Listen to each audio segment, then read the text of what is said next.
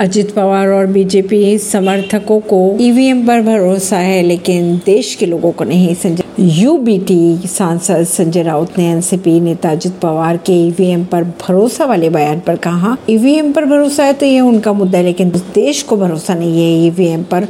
उन्होंने ये कहा, बीजेपी के अंधभक्तों को ईवीएम पर भरोसा है, पर मैं नहीं चाहता कि अजित पवार की गिनती अंधभक्तों में की जाए। पाकिस्तान ड्रोन के ज़रिए लाई गई 9 किलो हीरोइन के साथ राजस्थान में चार लोग हुए गिरफ़्तार। बिहार में कैबिनेट ने शिक्षक नियुक्ति नियमावली 2023 को दी मंजूरी। बिहार सरकार के कर्मचारियों व पेंशन भोगियों का महँगाई भत्ता चार प्रतिशत बढ़कर किया गया बयालीस प्रतिशत। ऐसी खबरों को जानने के लिए जुड़े रहिए जनता से रिश्ता पॉडकास्ट से। परमेश दिल्ली से।